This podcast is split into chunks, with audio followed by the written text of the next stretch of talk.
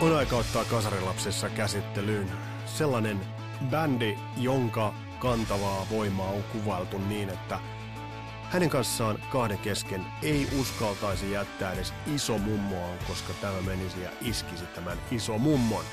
Kyseessä on siis tietenkin David Coverdale ja Whitesnake. Tervetuloa kasarilasten matkaan. Mun nimi on Vesa Wienberg.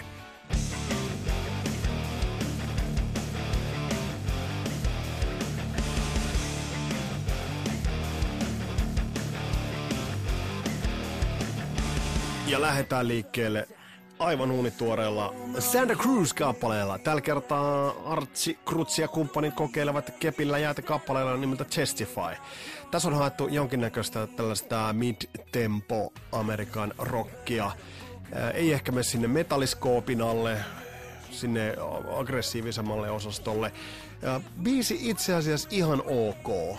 Tuotanto edelleen ohuen hentoa, mutta kertsissä on aineesta.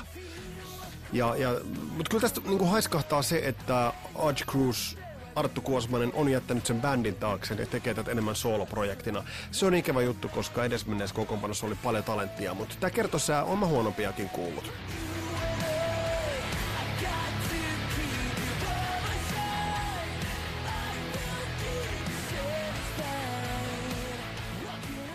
Eli ihan, ihan ok kamaa, mutta kyllä se nyt vaan on niin, että korvat on kalibroitava sillä yhdellä ja ainoalla, nimittäin Eruptionilla. Oh. Ja te tuoreimmat kuulijat, jotka eivät ette tiedä mistä se on kyse, niin tämähän on Eruption-liuku. Tällä pyyhkii kaiken pahan pois. Tällä pyyhkii kaiken ikävän, ikävän mieltä painavan pois. Tää tekee aina guttaa. Tää toimii aina, eli tää totta kai otetaan käyttöön. Tarvitaan ja nyt oli ehdottomasti sen paikka. No vitsi vitsi, näin muuta kuin Santa Cruzilla vaan tsemppiä Amerikan kiertueelle. Ja hatunnosto kasarilapsista siitä, että noi Amerikan markkinat on nimenomaan se, mitä otetaan haltuun ja minne tähdätään. Se on aivan oikein ja niin pitääkin. Hei, kiitokset kaikille tähän mennessä tehdyille jaksoille, äh, jaksoista kommentoineille ja kuunnelleille. On ollut mukava saada palautetta ja, ja varsinkin Kepa Salmirinteen ja Tipe Johnsonin ja sitten myös Jyri Katarahkon toi kirkajakso ovat kaikki poikineet runsaasti hyviä ehdotuksia, ketä voisi jututtaa ja näitä löytyy paljon. Nyt kun mä sanon nimen Tommi Läntinen, niin muutamat, muutamilta tulee se pikku oksurefleksi, mutta ei hätää, nimittäin Tommi Läntisen kanssa olisi ihan mielenkiintoista puhua boikotin uran käänteestä, muun muassa Lightning Strikes Back-levyn tekemisestä, koska on, on loistava hard rock-lätty 80-90-luvun taitteesta. Tuosta olisi kiva puhua.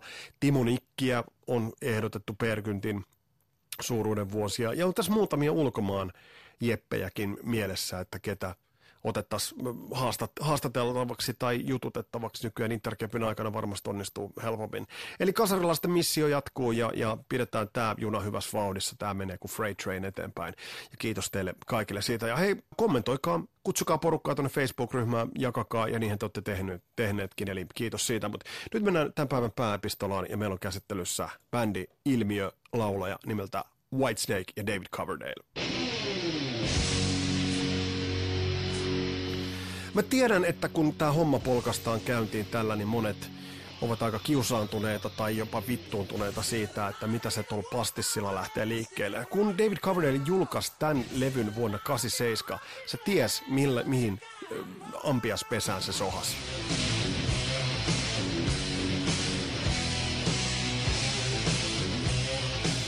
Nyt tullaan siihen toteamaan, että Euroopassa ei ikimaailmassa täysin pystytä ikinä ymmärtämään, miten isosta levystä, miten isosta musiikillisesta ja oikeastaan kulttuurisestakin ilmiöstä Whitesnakeissa ja nimenomaan tuossa levyssä 87 on kyse.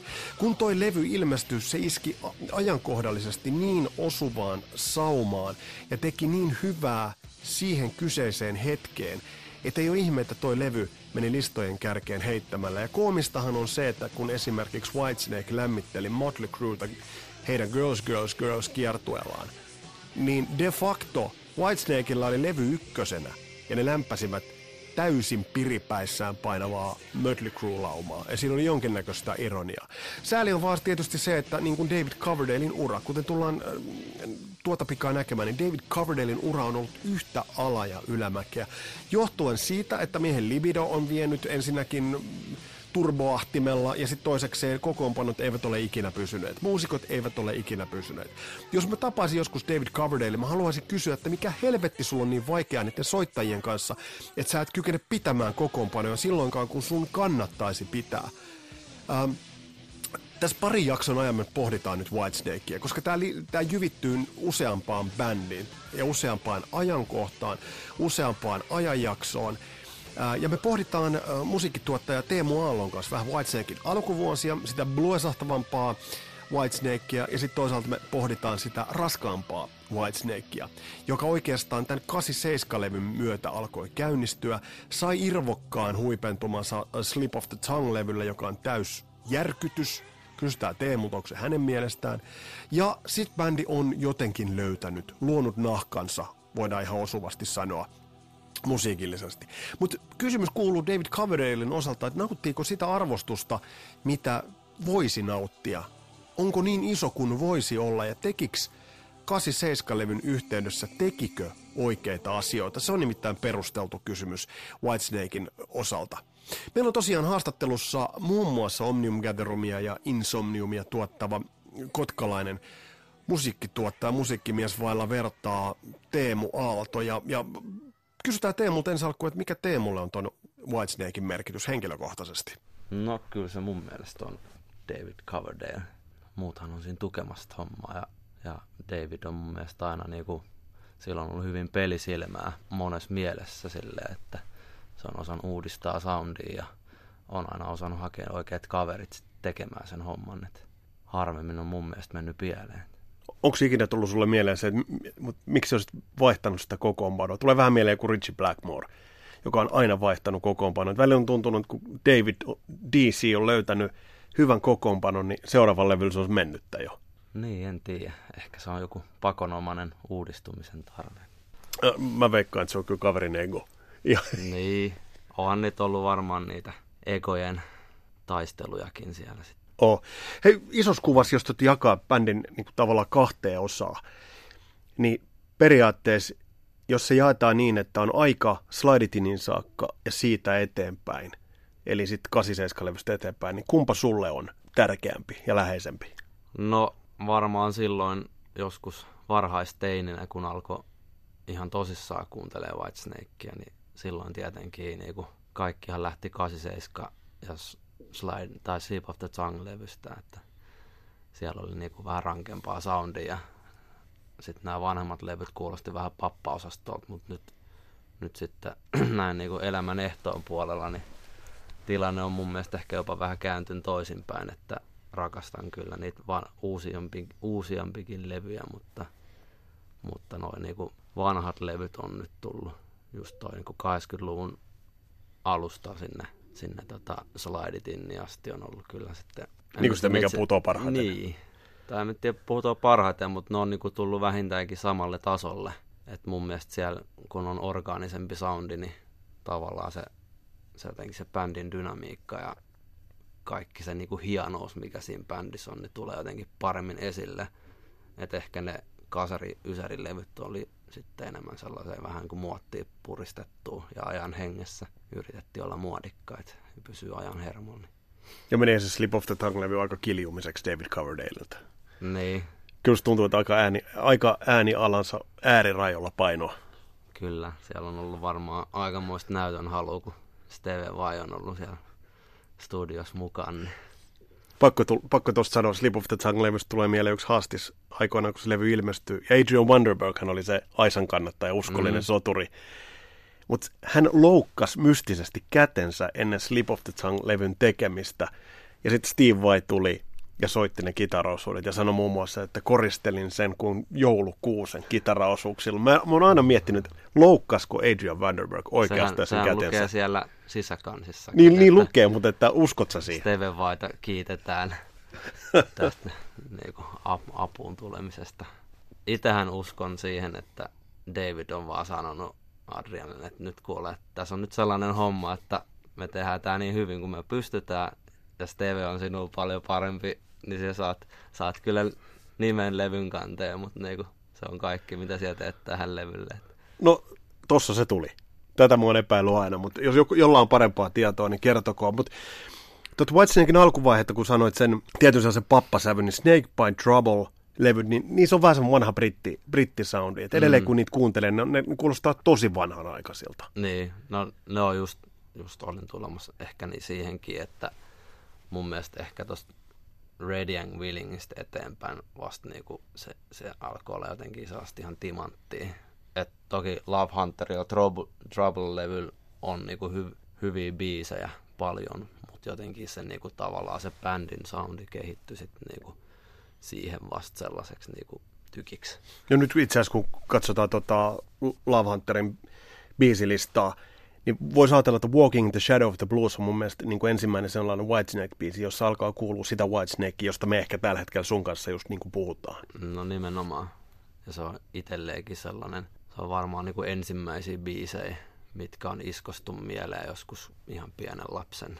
Kun is- iska on niitä luukutellut, niin on, jos ei ihan ensimmäinen, niin ihan ensimmäisten joukossa. Tuliko sellainen muuten sulle mieleen, tai onko tullut, että lähtikö Miss Määrin rakentaa sitä Purplen soundia. Jos ajattelee Walking the Shadow of the Blues, kun se lähtee, se lähtee sille, siihen tulee se kitara, dingi, dingi, ding, ja sitten lähtee ne urut tekemään sitä. Mm. Niin jotenkin mulla on aina vähän sellaiset, jotenkin vähän Burn-levyn, Might Just Take Your Life tyyliset, tyyliset niin kuin sävyt, että sitten kun ajatellaan vielä, että rekrytoi sinne puolet Purplesta, niin, niin et, lähtikö jotenkin hakea sitä soundia? Onko sulle jäänyt semmoinen fiilis? No, en nyt oikein osaa sanoa. Varmaan siinä on en, ole, en usko, että on mitenkään laskelmoituu, mutta varmaan kun sellainen alitajunen, kun on ottanut tällaisen irtioton purplesta, niin sitten kumminkin vähän sellainen, niin kuin, sellainen turvallinen eroaminen. Kyllä musta jotenkin muuten tuntuu, että Coverdale muutenkin vähän kivekset laskeutuu, jos katsoo häntä niin kuin purplen keulilla. Ja sitten jos tullaan tuohon, mitä sanoit, jos tullaan nyt vuoteen 80, niin kuin itse sanoit kanssa, että Ready and Willing-levy on se oli listamenestyksenäkin jo, jo aika kova, niin musta tuntuu, että Coverdale löysi vähän itseäkin tuossa kohtaa. Kyllä. Ja tältä levyltähän löytyy itse asiassa, jos Ready and Willing-levy katsotaan, niin sieltähän löytyy hetkonen. Fool for Your Lovinghan löytyy Slip of the Tongueilta. Mm.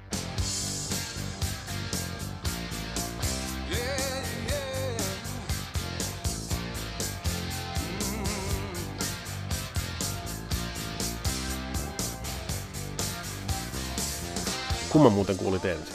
Kuulitko Slip of the Tongue-version vai kuulitko Ready and Willing-version ensiksi tosta no, biisistä? siis joo, ehdottomasti Slip of the Tongue-versio. Tai on me varmaan sen kuullut pikkupoikana joskus ton, ton version ennen sitä, kun Slip of the Tongue ilmestyi, mutta mut kyllä se niinku iski ihan helvetin kovaa silloin, kun Slip of the Tongue tuli. Siitäkin huolimatta, että siinä on se kitarasolmi, Steve heittää sen Ibanetsin lattialle ja vetää sen yhden kahden käyn täppäyksen. Eikö se ole vähän pyhää häväistystä? Kyllä tästä pakko sanoa. Tämäkin, tässäkin on, niinku, tää on hyvä, hyvä biisi esimerkkinä siitä, että silloin kakarana, että olen Ysäri-versio oli niin vitun kova. Ja sitten mm. sit, sit kuul, kuulin joskus, muistan, mä aloin sitten itselleen jossain kohtaa haaliin noita vinyyleitä. Ja sitten kuulin niinku eka kertaa moni vuosi on vanhan version biisi. Ei vittu, vittu pappa-versio tää on. On se aika hidas.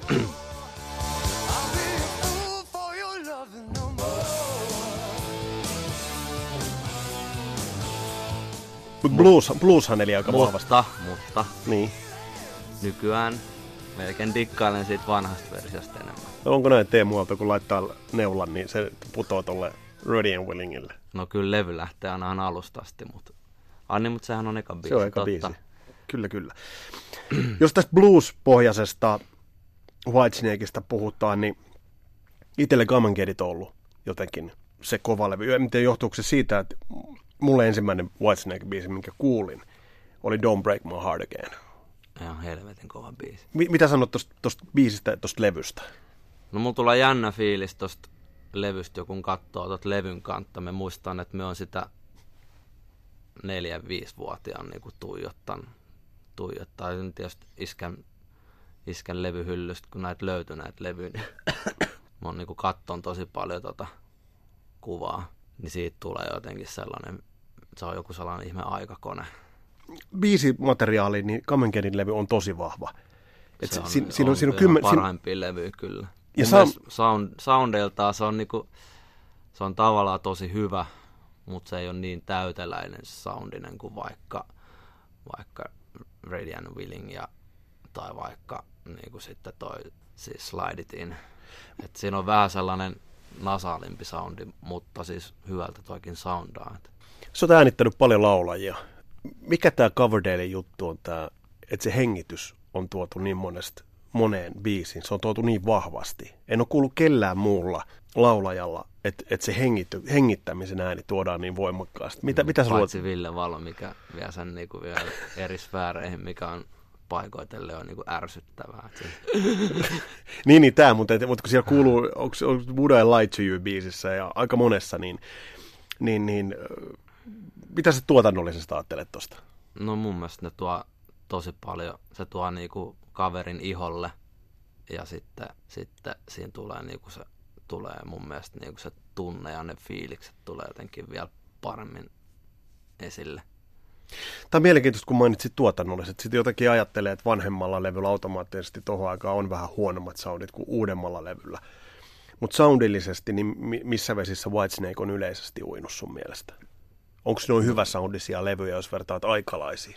On siis, siis parhaimmillaan ne on mun mielestä niinku ihan ajattoman kuulosia. Että et joo, joku voisi sanoa, mä itse asiassa tota, tolle Hybrid Childrenin Jassen kanssa tässä miksailtiin niiden biisejä ja sitten sit vähän leputeltiin korviin, kuunneltiin noita vanhoja Whitesnakeja ja se vähän hihitteli, että onpas vähän tällaista vanhaa soundia. Mutta se, sehän on ihan kuulijan korvis, että omasta mielestä ne on niin jotenkin ajattoman kuulosia, varsinkin, varsinkin tota, ne niinku Slide It In ja siitä edelliset pari edellistä levyä. Just Saint, Saints and Sinners ja ehkä toi Radiant Willing, Willing on kanssa niinku sellainen, no jotenkin tosi ajattoman kuulosia. Ja se, siis mie, sanotaanko nyt näin, että miellyttävä soundi sieltä se, ja yllättävä vähän siellä, toki vanhentunut. Ne niinku hengittää ja niissä on paljon dynamiikkaa, silti se kuulostaa niinku sellaiselta voimakkaalta. Bändin urahan, urahan ei, ei oikeastaan, sit jos ajatellaan, että teki parhaat levynsä siihen saakka, sitten tulee Saints and Sinners, josta mun käsittääkseni jostain vaiheessa eli jopa Coverdalein soloalbumina. Ja tavallaan, että et, et, et olisiko siitä tullut tämmöinen, vaikka siellä oli tottuneet tekijät. Tuottajana muuten sama kaveri, joka teki Iron Maidenia samaan aikaan, Martin Birch. Tämä, itse asiassa mä havaitsin tämän vasta ihan, ihan hiljattain. Joo. Sama soundeja se ei ole. Sitten sit tältä levyltä, niin, niin Crying the Rain ja Here I Go Again. Mun on vaikea kuvitella, että tohon aikaan olisi, ollut mitenkään sellaisia stand-up-biisejä tolta levyltä. Mitä, niin. sä, mitä sä tosta levystä ajattelet? No ei varmasti ollutkaan. Ja tota, on aika jännää, miten ne on sit vali, mit, miten ne on sit valinnut, että nämä biisit tehdään uudestaan. Tietysti, Kannat, kannattiko tietysti, sun mielestä tehdä ne uudestaan? No kyllä, niistä nyt puolestaan, että ja se on ollut varmaan niin kuin Davidin strategiaa kautta aikaan se, että mun mielestä no oikeastaan yksi harvoin ärsyttäviä piirteitä, mitä bändissä on, niin se niin kuin kierrättämisen maksimointi on kyllä viety niin pitkälle, että, että koko aika tulee niin kuin jotain uusinta painosta ja remasteria ja remasterin remasteria. Ja, että että on, kun avaat Spotifynkin ja käyt sieltä pläräämään ja yrität löytää kun levyn, niin siellä on niin kuin sata versioista yhdestä levystä. Ja sitten on tietysti tehty näitä uusinta, uusinta versioita sitten vielä mutta siellä, on muuta, mutta siellä on muutamia aika makeita miksauksia. Katoinko yksi päivä, että Gimme All Your Love Tonight biisi tai Spotifysta löytyy viisi eri versioa. Mm. Mutta mut siellä on muutamia aika juustosen kivoja, että siinä on vähän synaa laitettu ja vähän lisää taustalaulua, mutta mä en tiedä, mitä, mitä sitten, tietysti me ei tiedetä, mitä Coverdale on sille hakenut, mutta just tämä, mitä sanot, on hyvin sanottu, kierrättämisen maksimointi, että sitähän toi kaveri on, on, on ehdottomasti urallaan tehnyt. Mm. Mutta joo, tuosta Saints and Sinnersista, kun katsoo tot, niinku biisilistan, niin siihen on niinku bändin isommat hitit. Here I Go Again ja Crying in the Rain. No ehkä, no joo, ehkä se Fool for Your Loving siitä nyt puuttuu vielä, mutta et, et tohon aikaan se on tehnyt niinku parhaimmat biisinsä kumminkin noina vuosina. Niin, eli 80-luvun alussa oltua mm. jo itse asiassa kuitenkin, tuliko Purple 73, jotain sellaista, että ollut, oltua jo kymmenen vuotta bisneksessä. Mutta hei, sitten tulee yksi levy. Sitten tulee sellainen levy, josta muun muassa Vince Neil sanoi vuonna 84, että mitä oot kuunnellut viime aikoina, niin sanoi, että levyä Slide It In. Ja silloin itse ajattelin, että on pakko toi levy, levy saada jostain näppeihin, mutta Slide Tinia kun katsoo ja tänä päivänä kuuntelee, niin on pirun tyylikäs levy. Oh, tumma ja ihan ylivoimaiset soundit, helvetin kovat soittajat, helvetin kova laulaja, vitun hyvät biisit. Tuotanto on ihan niinku täydellistä. En keksi niinku mitään pahaa sanottavaa. Itse asiassa olin ihan yllättynyt tos, kun pakko oli hätäpäissä jotain vähän, vähän vakoilla tuolta Wikipediasta, mitä bändistä on sanottu, niin tämän levyn kohdalla oli, että oli saanut aika paljon kritiikkiä silloin, kun tämä julkaistu niin niinku flatista soundista ja no, mitä helvettiä, tähän sound on helvetin hyvä, että miten joku voi dissaa näitä soundeja, että ei ole muka soundan sitten. En tiedä. En perehtynyt asiaa sen tarkemmin. Miten paljon ton levyn soundia tekee Cozy Powell rummuissa? No se on niinku 80 prosenttia, tai no tietysti. No kyllä se on. Kyllä se on 80 Ni, prosenttia. Niinku band, bändin soundista 80 prossaa. Se, ja se, miten se on niinku äänitetty ja, ja kaikki ne, miten se tila on saatu ja se jy, jytke on niinku jotenkin saatu niihin rumpuihin, on ihan käsittämätöntä. Ja tapa, millä, millä soittaa. Yksi pakkopoiminta, sanoin tämän levy, kun pyöräyttää käyntiin, niin se Gamblerin synäintro. Se jotenkin, sit on jotenkin niin harras tunnelma ja mä menen heti, heti niin kuin sinne vuoteen, kun tää on ilmestynyt tää levy. Ja mä oon jossain Kotkan Metsolassa siis niin kuin hi, himassa tai mummolassa. Sitten niin kuin me kuulen niin kuin sen, mä jotenkin näen sellaisen niin kuin tumman sellaisen näyn sieltä jostakin.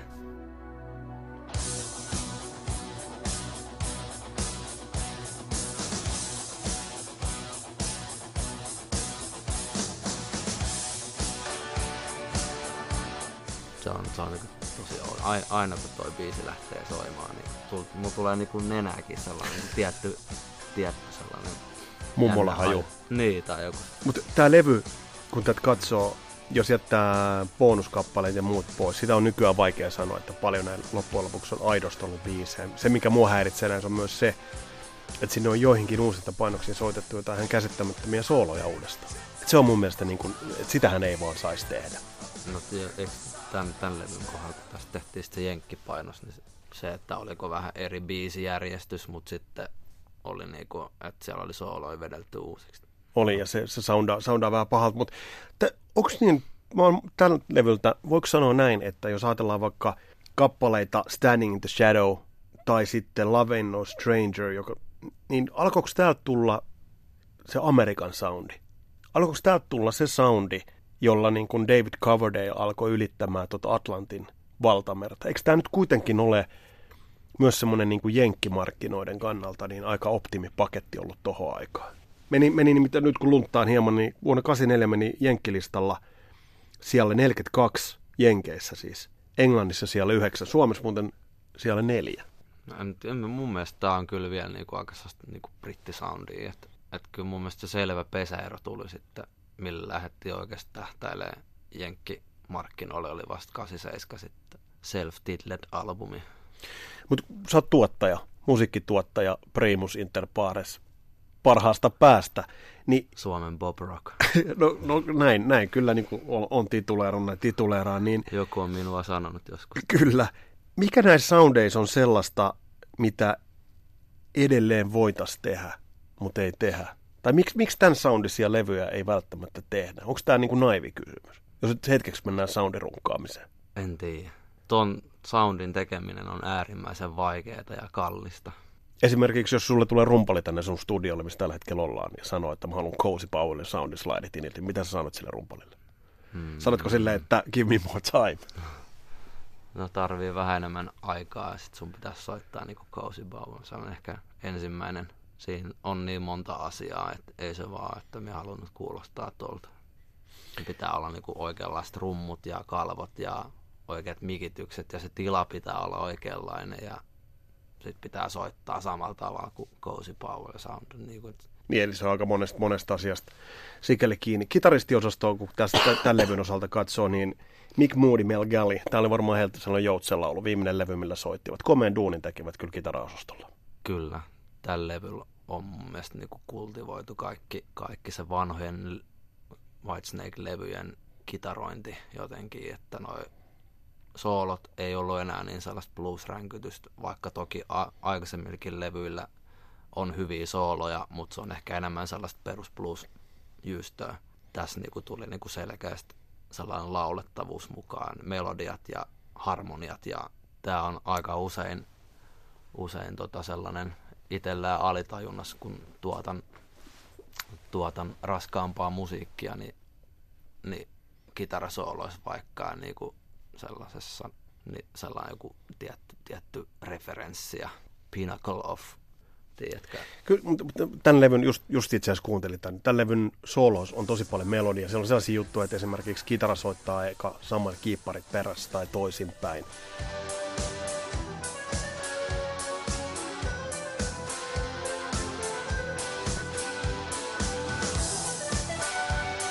Ja se, mistä tykkään tässä, mitä se on pari, makeasta haettu paris kohtaa, on, on, se, että soolossa, onko se Gamblerin soolo, joka lähtee siihen, Cozy Powell lähtee soittamaan, Raidiin lähtee soittamaan ikään kuin toisinpäin. Dynk, dynk, mm. Ja se nojaa sitä kuviota. että siinä on niin kuin oikeastaan bändisoitanta mun mielestä haettu. Että kaikki tukee vähän niin kuin kaikkea. Kyllä.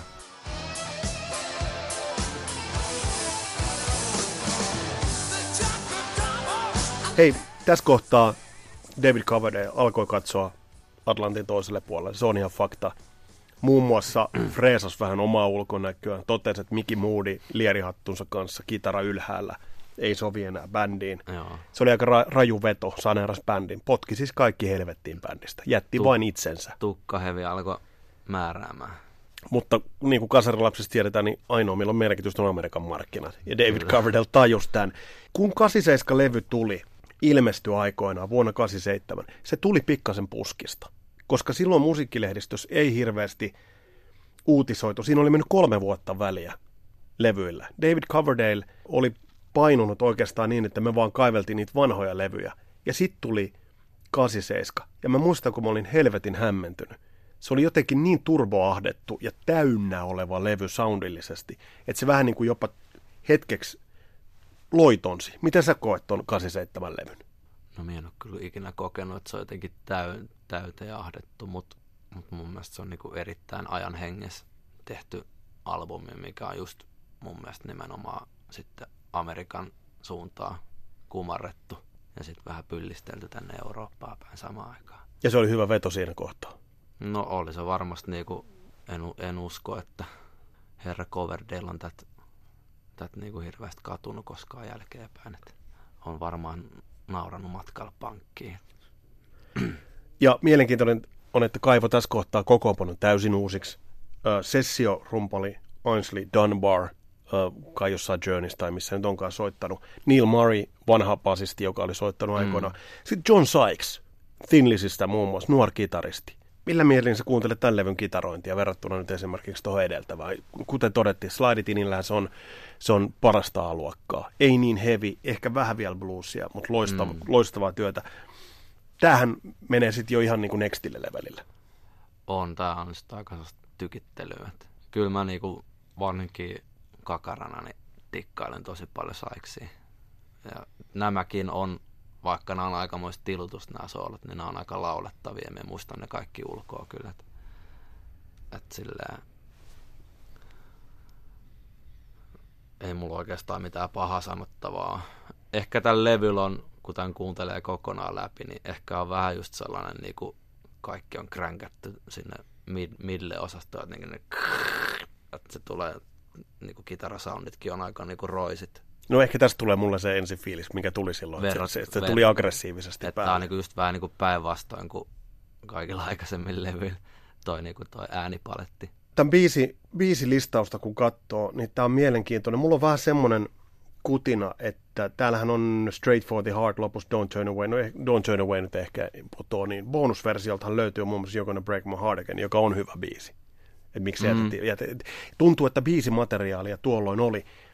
Niin siinä mielessä tuntuu nyt vähän jännältä, että siellä on ne uudelleen tehdyt Crying in the Rain ja Here I Go mm. Again. Isoimmat hitit. No okei, okay, Istis Love pyörii vieläkin, soi radioissa. Et se, on, se on ehkä ainut uusi biisi, mikä täältä levyltä breikkasi.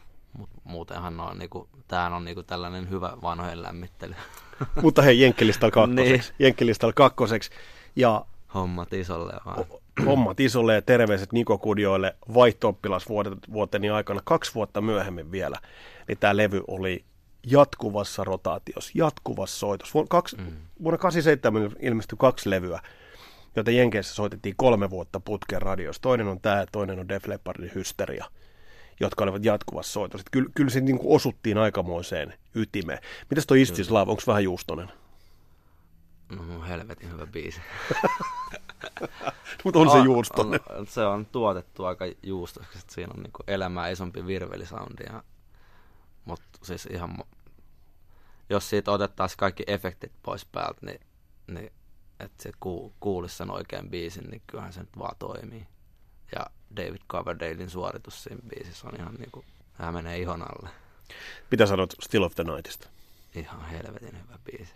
Mistähän mä tulin? Mä tulin viime kevään ajoin jostain Kouvolan suunnasta yksi, yksikseen ajoin kotiin päin ja kuuntelin tätä levyä Spotifysta siinä ja sitten kun lähti Still of the Night, niin ei vittu, nyt laittaa täysille ja huusin ja laulan koko, koko biisin ajan ihan vittu, kaikki soolot ja laulut ja ihan helvetin kova biisi. Se on ehkä sellainen kans niin kuin yksi lapsuuden suurimmista biiseistä, mitä on tullut silleen luukuteltua. Ja tällä levyllä John Sykes tekee kyllä ihan mielettömän duunin. Kyllä. Siis todella tyylikäs kitaristi ja sitä harmintellut monta kertaa, että ei kokoopano jäänyt. Onko sulle mistään jäänyt vähän, että minkä takia John Sykes tuosta sitten lähti menemään? No sehän niinku aika nopeasti vissiin tämän levyn valmistumisen jälkeen meidän veikkaa, että se sai kenkää. Että et tota, David vapautti hänet tehtävästä. Saat nyt lähteä. Me keksitään tää muu. Uh, you may go, sir. no, tästä tullaan just siihen, mutta tässä kohtaa kokoonpano, sit, mitä kasassa ajatellaan, tuli Rudy Sarso, basso, äärimmäisen teatraalinen näyttävä basisti. Sitten hetkonen kitaristeeksi tuli Vivian Campbell, Joo. tuli, joka soitti Polkadot äh, Kramerilla, Night Swanilla. Ehkä maailman hienoin kitara. Musta reversed headstock ja valkoisia palluroita. Ja sitten toinen kitaristi oli, oli Adrian Vanderberg. Kyllä. Joka oli lurkkinut jo vähän niin kuin sessioissa Kaun, mukana. Kauniit pojat kehi vaan, että sykäs hän ei nyt mikä ihan kauhean kaunis vielä ollut. Se oli hyvä soittaa, mutta siitä ei saa niin hyviä kuvia. Että varmaan tässä on ollut, tässäkin on ollut pelisilmää herra Coverdaleillä, että nyt pitää bändinkin näyttää hyvältä. Että, että kun aletaan ottaa niitä promokuvia, niin ja saadaan niin videopätkää tonne MTVlle ja muun pyörimään. Niin. Ja tähän aikaan levy oli Jenkkilistan kärjessä ja bändi lämmitteli Mötley Crueta Girls Girls Girls kiertueella. Eli se suosio tuli ehkä yllättäen myös levyyhtiölle, koska menestys oli tota luokkaa, mutta ei varmaan moni uskonut, että David Coverdale tulee kolme vuoden hiljaiselon jälkeen. Ei ollut enää mikään nuorkaveri myös tuohon aikaan. Mm. Tuosta muuten vielä, tuosta uudelleen lämmittelystä, niin mun mielestä se on ollut tässä ihan paikallaan ja silleen niin kuin hyvä veto, koska no en tiedä kuinka paljon noita ekoilevyjä on kuunneltu ylipäätänsä Jenkeissä, että ja nehän ei ainakaan silleen menestynyt ainakaan isois, isoin määrin niin kuin mainstreamissa, että, että tavallaan ne oli uusia biisejä kumminkin sitten jen, Jenkeille. Tuo pitää paikkansa ja sitten onhan ne muutenkin vähän freesattu, niin. Ho- hobo on vaihtunut drifteriksi ja, ja tällaisia pikku, pikku tuunoiluja. Mutta hei, otetaan suora jatkumaan tästä siihen. Siis monesti mä oon miettinyt itse, että jos sulla on menestys, niin mitä sun kannattaa tehdä? Yrittää jatkaa sitä. Ää, oliko hyvä veto David Coverdale ottaa se Steve Vai tohon, tohon bändiin? Mitä sä näet? Slip of the Tongue-levy ilmestyi loppuvuodesta, loppuvuodesta 89. Tässä on Teemu nyt sellainen paikka, me saattaa olla vähän eri mieltä, mutta, mutta mit, mitä sä ajattelet tosta levystä? No minä olin ihan kikki pystyssä kun tota, muistan, kun tämä levy tuli. Ja tota, silloin oli joku internetin esiaste tullut Kotkaan. Kotkan kirjastossa oli sellainen tietokone, mihin pääsi näpyttelee ja sitten siinä tuli niinku kirjaston työntekijä tuli niinku tuuttoroimaan sitä hommaa avustamaan ja sitten se sanoi, että täällä pystyy lähettämään viisi toiveet paikallisradioon. Sä mitä? sitten me kirjoitin, tai niin kuin silleen, että no laita sinne, että Whitesnakein Slip of the Tongue, kun mä en edes tiennyt, miten se kirjoitetaan. Niin. Mutta joo, sinne lähti toiveet silloin. En kyllä muista, että soitettiin sit missään siellä. Joo, mutta todella, todella hetken varmasti muistaa. Tältä eka sinkku oli Full for Loving, u- uudelleen tehty versio.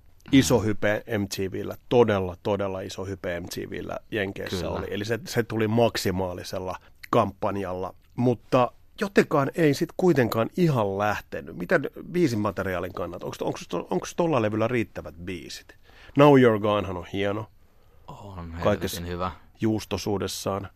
Erittäin. Wings of the Storm on helvetin hyvä. Ja siis niin kuin sitten mun mielestä yksi parempi Whitesnake-biisejä, mikä on arvostettu, mutta on jostain syystä jäänyt nimenomaan Sailing Ships.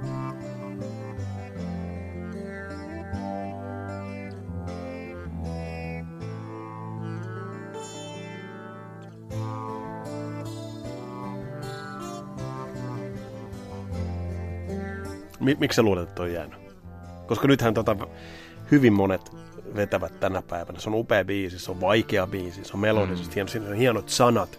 Minkä takia se on jäänyt tavallaan pahnan pohjimmaiseksi tuolla levyllä? En osaa sanoa. Johtuuko siitä, että se on levyn viimeinen biisi?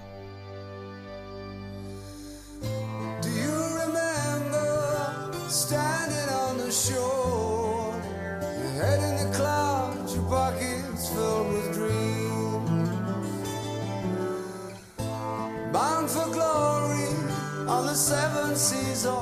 Ennenhän biisijärjestyksellä oli aika iso merkitys levyillä. Että yleensä ne A-puolen viimeinen biisi ei todellakaan ollut mikään levyn paras biisi. Että sinne laitettiin sellaista niinku jätettä sitten, että millä saatiin vaan puoli täyteen. Puolien alun Ja, si- ja, merkitsi. si- ja siellä myös kun kuunneltiin vinyyliin, niin yleensä viimeinen biisi niin kuin soundaa huonoimmalta, kun se on niin kuin se tota, Loppuraidat. Niin, että se menee vähän särölle, kun se neula ei, ei, ei ole niinku ihan niinku täydellisessä asennossa levyä vasten. Niin Täl- vähän säröityy ja siksi on niinku parhaimmat biisit on just niinku eka tai toka. Sen huomaa tällä levyllä esimerkiksi Wings of the Storm käynnistää kakkospuolen. Mm. Sehän on semmoinen niin kakkospuolen käynnistäjäkappale. Mutta The Deeper to Loveilla yritettiin selvästi hakea sitä Is This Love-meininkiä. Jos mm. ajatellaan nyt Now You're Gone, sillä ehkä vähän sitä Here I Go Again. Et kyllähän tässä, eikö tässä nyt vähän lähdetty toistamaan sitä, mikä toimi pari vuotta aikaisemmin? No joo, mutta mun mielestä se on niinku paketoitu niin hyvin sitten.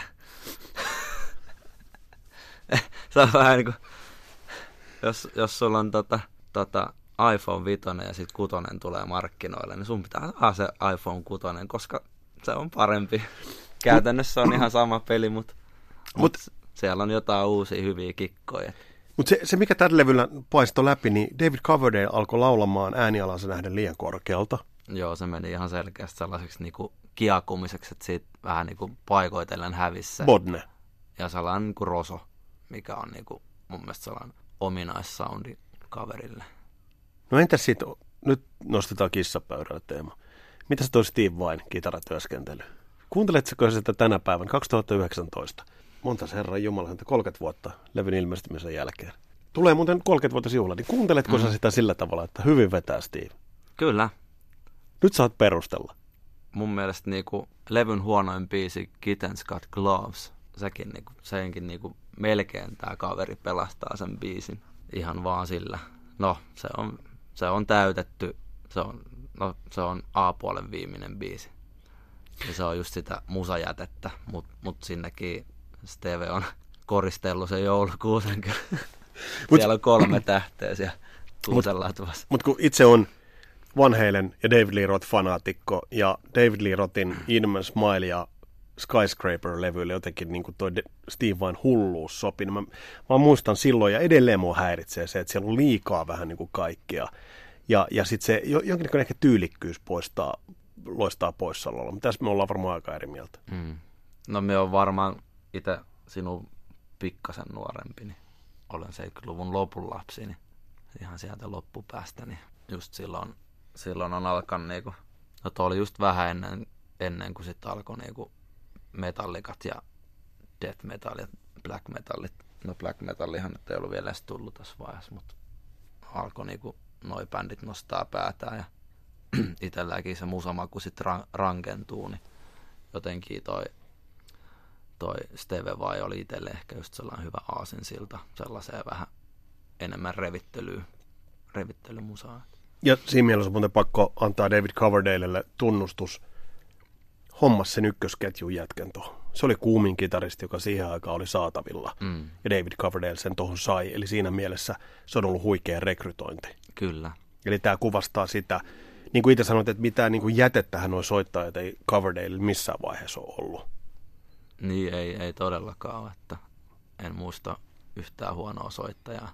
On vaan sitten ehkä niinku sellaisia makuasioita, kuka tykkää mistäkin. Et Ton jälkeen meni melkein 10 vuotta Restless Heart-levy, joka oli enemmän vähän niin kuin soololevy. Sitten 2008 Good to be Bad, josta alkoi tämä uusi Whitesnake. Uusi aika. Mm. Mitä sä tosta ajattelet? Niputetaan nyt Good to be Bad, Forevermore, sitten The Purple Album ja nyt sitten tämä uusin Flesh and Blood-levy, niin millä mielessä sä kuuntelet? Onko se niin, että David Coverdale olisit voinut jo lopettaa vai onko tuolla hetkiä? En mä noit kuuntele noit. Kyllä mulla nyt löytyy levyhyllystä Good to be bad ja itse asiassa ei varmaan noit muita, muita löydykään. On varmaan ollut kova halu päästä uudestaan lavoille ja on ollut helvetin kova bändi siinäkin sitten.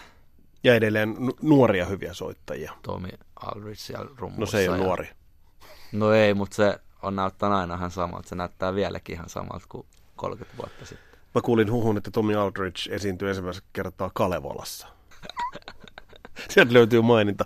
Mutta Kyllä. mut tullaanko tähän, tässä siihen On tilanteeseen? muuten helvetin kova rumpu. On. Ehkä, ehkä näistä kumminkin se oma suurin suosikki. Mikä sen tyyli? Sillä on vähän ihmeellinen se tyyli. Semmoinen kulmikas. Siinä on niinku voima. Siinä on niinku, no on Cozy Powellkin voimaa, mutta sillä on niinku erilaista jotenkin.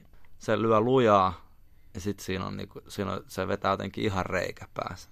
Ja sitten niinku me tykkään sen niinku soittoestetiikasta, kaikki fillit ja kaikki niinku ne palvelee biisi ihan täydellisesti. Siinä on jotenkin sellaista tekemisen meininki. Nyt tullaan siihen, että kaveri on varmaan 70, jo puhutaan David Coverdaleista. Se on tietysti hänen ratkaisu, että pitääkö jo lopettaa vai eikö pidä.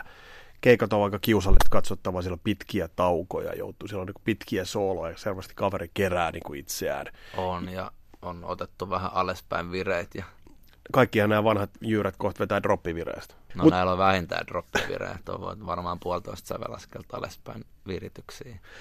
Mutta Teemu, jos me nyt niin kuin summataan, me puhutaan aina Black Sabbathista, me puhutaan Deep Purplesta, me puhutaan Led Zeppelinistä. Jos nyt näihin, näiden isojen jatkumoon, niin miten, miten sun mielestä niin kuin Whitesnake sijoittuu? No on mun mielestä kyllä sille uraurtava, vaikka varsinkin, no joskus, no nyt en ole enää kuullut, mutta vaikka 2000-luvun alussa vielä jengi kiitis sitä, että tämä on ihan tällä Led Zeppelin kopio. En, en ymmärrä niinku, mistä puhutaan. Joo, David Coverdale laulaa, leo, laulaa jossain kohtaa korkeat ja kimeästi ja kovaa. Ja, eh, no niin, en tiedä. Mutta emme niinku musiikillista yhteyttä hirveästi näe niinku bändien välillä.